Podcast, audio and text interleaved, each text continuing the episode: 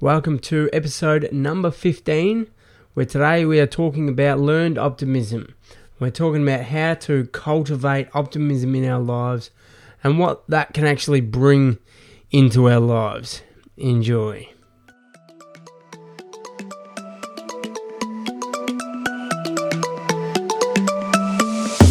G'day, folks. Welcome to the Crashing into Potential podcast. In this podcast, we're going to be talking about resilience. That is getting back up after you have been knocked down. My name is Scott B. Harris, and I'm the author of the book Crashing into Potential Living with My Injured Brain. It's a memoir that I have written and published that outlines my story of resilience after a major motorbike accident that nearly took my life. This podcast is designed to take what's inside of me and bring it out so that you can feel motivated to crash into your own potential. Brace yourself because the podcast is about to start.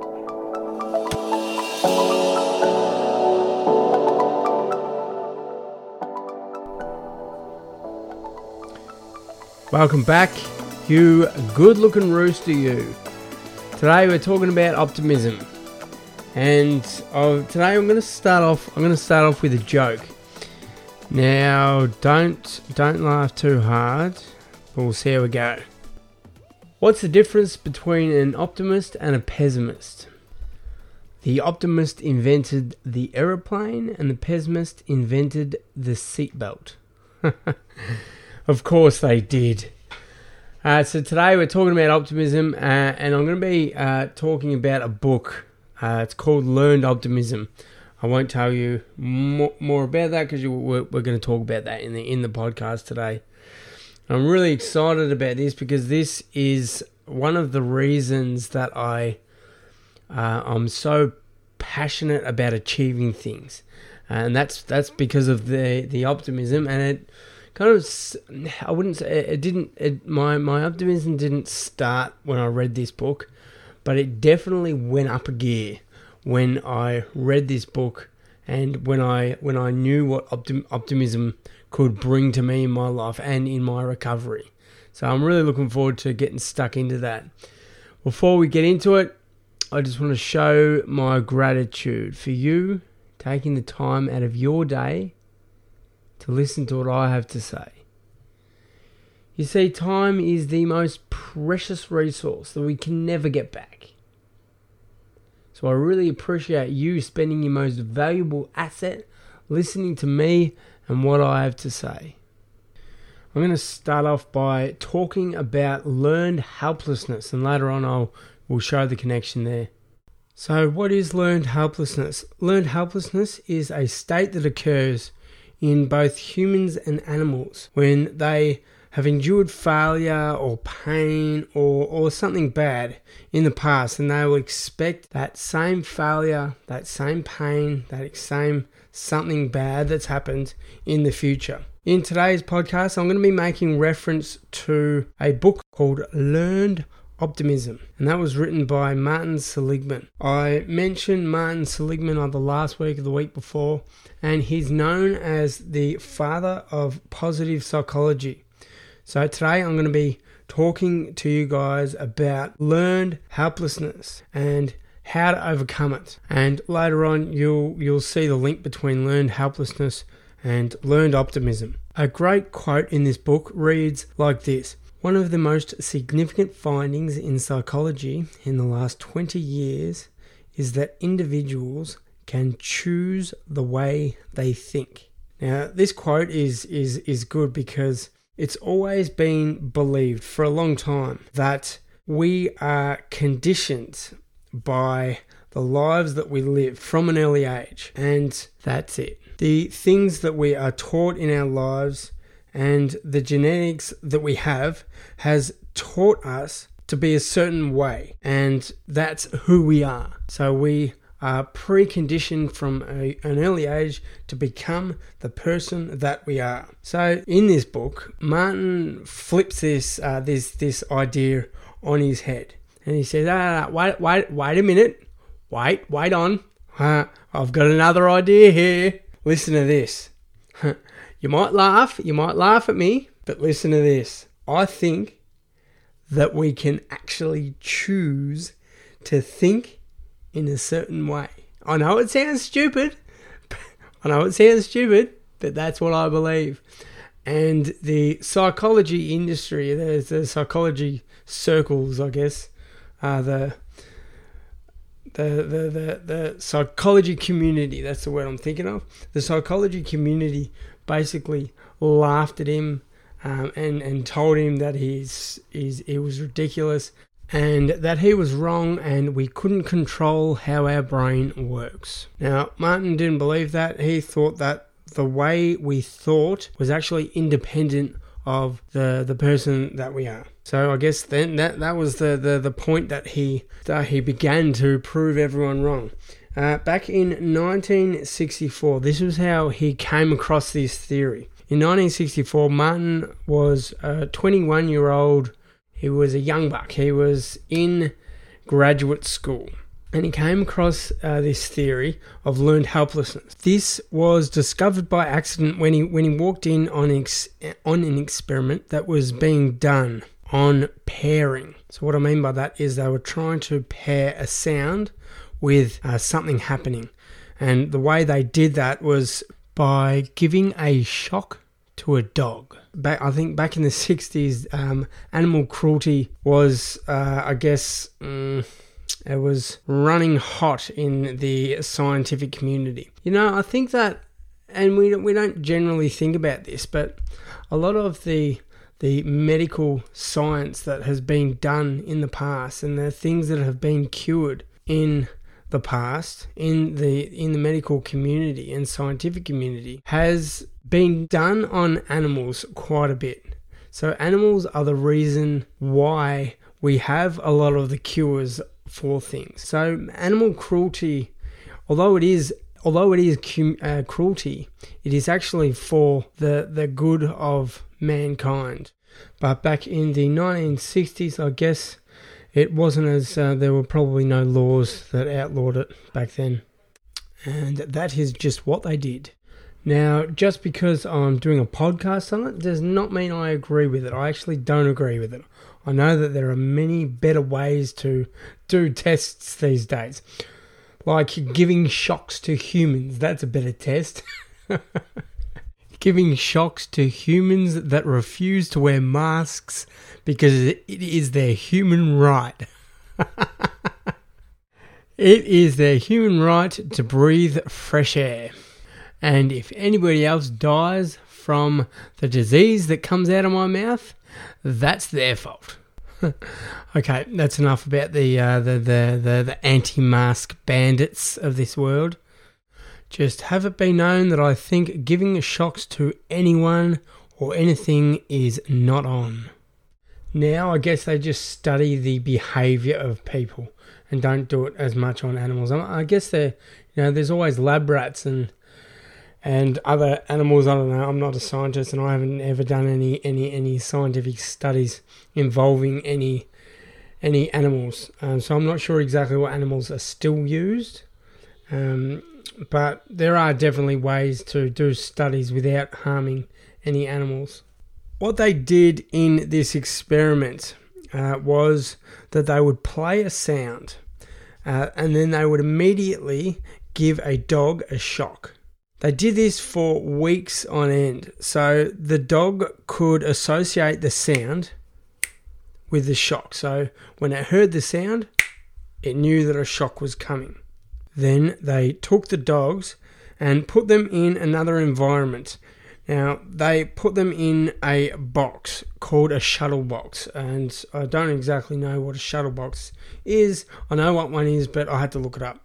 Uh, that's not that's not relevant, but this this this uh, box had two compartments in it, and in between two compartments there was a small wall that the dog could jump over. So this was the second part of the of the experiment. Their theory was that if the dog would react to the same uh, react to the, the, the same way to the sound as it did to the shock, then that would show that emotional learning could transfer across different situations. Now, I don't understand how this would happen. I guess if you read through the experiment um, and you would see what they were trying to do, uh, maybe you'd get a better idea. But it is completely irrelevant. That was just what they were trying to prove. So, to start the second part of the experiment, what they what they had to do is with they had to teach the dog that it could jump over the fence. So eventually, when the dog heard the sound, it would quickly jump over the fence to escape it. So the way in which they did this was they put the dog in, in one half of the compartment, gave it a shock, and it was meant to jump over the fence to escape the shock. It was meant to jump over the fence to escape the shock. But what happened was actually these dogs just sat down in the corner and started crying. They had succumbed to the fact that they were getting shocked and there was nothing they could do about it. They had learned how to be helpless. And that is where the learned helplessness journey began for Martin. Over the next decade, he he proved that this was the same uh, with humans as, as it was with animals. When things happen in our lives, failures happen, we sometimes, not always, but we sometimes act the same way. We act very helpless. When a bad event happens in our lives, some of us just sit back and accept our fate as though we cannot do anything about it. Now, I'll give you an example of this in, in my life. And this was when I, I mentioned this a few weeks ago, uh, when I got kicked out of a maths class. Now, I got kicked out of methods. It's called methods, which is the, the highest maths class. I got kicked out of methods and I got put into the lowest maths class the maths class for people that really weren't good at maths, really didn't care about maths, and, and basically hated maths. So that was the, the maths class that I got put into. If I only dropped down one level in the maths class, I may have thought to myself, oh, yeah, I probably wasn't good enough to be up there, but I'll, I'll still be able to try and, and do well in this maths class. But I got actually put down to the very, very bottom. And what this did to me was it told me that I sucked at maths. It didn't say, okay, we don't think you're at this level, go down another level and see how you go. It told me that I sucked at maths. And that was the moment I began to hate maths. And this is coming from from from a child, uh, a young boy that was not bad at maths. I mean, in year seven, I was one of the best um, one of the best maths students in our year level, and I went to a maths competition in grade six. I was at the top of the leaderboard all year round uh, for a maths game that we played. I think everyone would have played this times tables game in their maths class, and what it was was uh, uh, there were two people at the front of the class going head to head and the teacher would read out a maths problem and the first person to answer the question correctly would be the winner and the other person would have to sit down. So I was there was between me and this other bloke we were we were at the top of the leaderboard all all year round. So I was actually really proud of myself for how my math skills were. But the moment I got kicked out of that maths class and put down into the into the into the, the, the lowest maths class, I began to believe that I sucked at maths then the rest of my classes started to fall by the wayside as well. Now that that it wasn't you know the the reason that I didn't do super duper duper duper, duper well in high school was not because I got kicked out of my maths class, but I, these are just the small building blocks that build up our successes and our failures in our lives. So that was kind of the the beginning of my downhill, uh, my downhill um, spiral. No, I didn't really spiral downhill, but uh, when I started to go downhill. And the rest of that is history. That is what learned helplessness looked like in my life. I'm just wondering if you can relate to this and some things that you've failed in the past. Have you felt like this has been you? Well, I've got good news for you. If this is you or this was you, I'm going to give you some uh, some some tools to help you fix that mindset. You see, by simply understanding how this works will help us to overcome it. So, Martin's theory is that whatever can be learned can be unlearned. And the opposite of learned helplessness is learned optimism, which is where the book title comes from, which is how it all comes together. Optimism is at the heart of resilience. Uh, why is it that some people give up at the first hurdle and some people go on uh, in the same situation to su- succeed and do absolutely amazing things? Even if they get knocked down, they get back up and they keep going. It all comes down to the way we explain our successes and our failures to ourselves in life. Uh, as I've said, uh, as I've said before, uh, life is made up of many failures, and how we explain those failures to ourselves that will influence our persistence to try again. Now, there are three crucial dimensions uh, of our explanatory style. Our explanatory style is the way we explain things to ourselves, and those three those three dimensions are permanence, pervasiveness, and personalization. I'll put up some diagrams and some images on my website uh, in the show notes so that you can understand this in, in, in, in more depth uh, by looking at it uh, visually for all you visual learners out there. So, the first one permanence. Permanence is how permanent we see a situation being in our life. And, and there are two different ways that we can explain uh, explain these events to ourselves with permanence. They can either be permanent or they can be temporary. Now, per- now, if a bad event happens to us, a failure happens, and I'm going to use me getting kicked out of my maths class as an example here. When a bad event happens to us, a a pessimist would explain the event to themselves in a permanent explanatory style, and the optimist will explain it in a temporary explanatory style. So, as a permanent explanatory style, you might say something like, ah, I'm bad at maths and I am always going to be bad at maths. That's just who I am. Now, a temporary explanatory style might say something like, I'm not doing so good at maths this term. I'll try harder and hopefully next term I can prove that I am not so bad at maths. Now, when a good event happens, let's say you ace a maths exam, roles are reversed. Now the pessimist will have a temporary explanatory style and the optimist will have a permanent explanatory style. The pessimist might say something like, ah, I was lucky this time, I wish I was always that lucky. And the optimist might say something like, ah, I knew I'd do well. I always do well when I study. The next dimension is the pervasiveness. So, how widespread do we think this uh, this this this failure is or this good event is in our in our lives. So it can be either universal or it can be specific. I will use the same example as I used uh, in in the permanence. So when a bad event happens, the pessimist will explain it in a universal way, and the optimist will sp- explain it in a specific in a specific way. So that happened in a specific area of, of their life. The pessimist might say something like, I hate school. I'm not good at anything. Whereas the optimist would say something like, ah, I'm not so good at maths, but you put me in front of Photoshop and I'm going to show you who's boss. And the same thing, when a good event happens, roles are reversed. So the pessimist will now say something like, ah, I'm good at algebra, but that Pythagoras theorem, I suck at that. And you've probably seen it before. You've seen people that they, they might do something really good at math, uh, maths. They might do re- something really good in life, but they find something wrong with it and it wasn't good enough. I know I've definitely been like that in the past in, in, in some situations. And that's just what the what the pessimist does. Now you can be, I guess, you can be, you can be pessimistic and optimistic as uh, at the same time.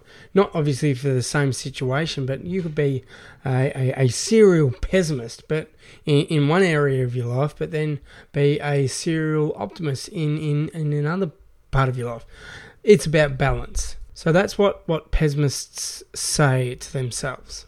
Whereas uh, the optimist will say something like, maths yeah, maths, maths is my thing. I'm so good at maths. You give me any problem, and I could do it with my eyes closed. Don't believe me?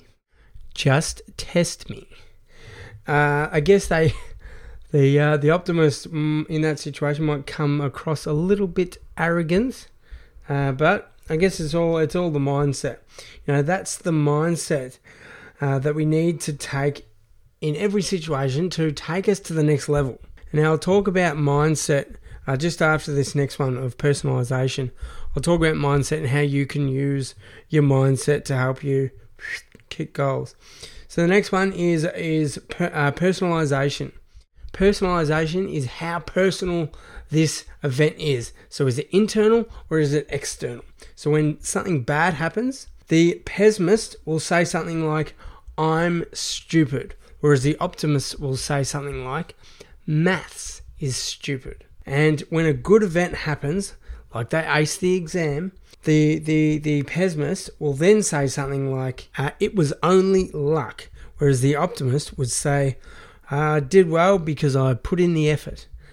The pessimist in that situation isn't taking ownership of of their successes and they're and they're actually blaming their success on something else or giving the the, the, credit to the, their success to something else now, mindset. Mindset is how we cultivate the optimism. This all boils down to persistence, which I've mentioned mentioned before. Persistence and staying constant when one thing doesn't work and one thing might fail. It's about it's about getting back up and giving it another shot over and over and over again. And this is what my whole recovery has been built upon. From the moment I woke up out of my coma, uh, I had an optimistic outlook on my my situation. Uh, I didn't see things as, as bad as they were. In fact, I never saw things. I have never seen things uh, as bad as they as, as bad as they were and as bad as they are. Then, when I realised how bad things actually were in my recovery, I still saw it as just another step on my journey to recovery. So after every operation, um, or when I'm told I had to have another operation, every time it's just another step on my journey. When I failed French, my in my in my first year, which was earlier, uh, which was last year, and I had to f- I had to had to repeat that. I just saw as another step in my journey uh, in the past, I probably would have quit French because it was too hard. Now I still I find it very very hard, but I'm just going to keep going. I'm going to keep going. I'm going to keep going until I succeed. And I guess that's the uh, that's the mindset we're going to take into everything that we do in life. Now, an optimist will overcome many more obstacles on their journey than a pessimist will, and that is because they're getting back up. The more times that you get back up, the more opportunities that you will be faced with in life. And the more opportunities that you're faced with in life, the more successful you're going to be in absolutely anything. Now, if you get knocked down over and over and over again in life and get back up with with with optimism, hope, and a, a smile on that uh, that good-looking mug of yours, you're probably going to succeed in anything, anything you do because you're willing to try absolutely anything that you can to succeed. All we have to be have to do is be willing to try. I guess it's kind of hard for me to imagine failing at something if I know I'm never going to give up at it. That's not to say that I can do absolutely anything I want in this world. That's just to say that anything I believe I can do, I'm going to give it uh, a go and I'm not going to give up at it. And I find it hard, if, if that's the case, I find it hard to imagine giving up and not actually being able to achieve it. If you get up after being knocked down over and over and over and over again, you will succeed in anything that you do. Whether you can or you can't, that's irrelevant. But that is the mindset that you have to take into every situation. Now, to finish off, I'm going to read one of Martin's quotes and he says, the reason a lot of people lack an optimistic mindset is because the brain's default mechanism is to think like that of a pessimist. So, what he's trying to say is that we are hardwired to be pessimists. But be aware you can't be 100% optimistic 100% of the time. You know, there are situations where you need to be a little bit pessimistic. It's all about balance. Like if you just say you you're going into a maths exam, uh, and you're too optimistic about it, you might not study. So you might be utterly disappointed. Uh, in business, if you are too optimistic, you might also be utterly disappointed. I guess it's all about a balance. And that is it from me.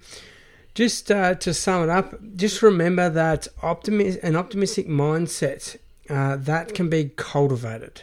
Just because you're a pessimist today doesn't mean you can't be an optimist tomorrow. If you have any comments, I would love to hear from you. As always, you can jump on my Facebook page, type in the injured brain, or jump on Instagram. I am at the injured brain and send me a message. That's where you will find me. Be nice to everyone. I'll see you next week. And do me a favor and please pay it forward. Do just one nice thing for somebody else this week. And I'll check in with you next week. Take care. That's it. Adios. I'm out. So that's it for today. If you liked what you heard, hit the subscribe button so you do not miss an episode. Better still, hit the subscribe button and leave a review. See you in the next episode.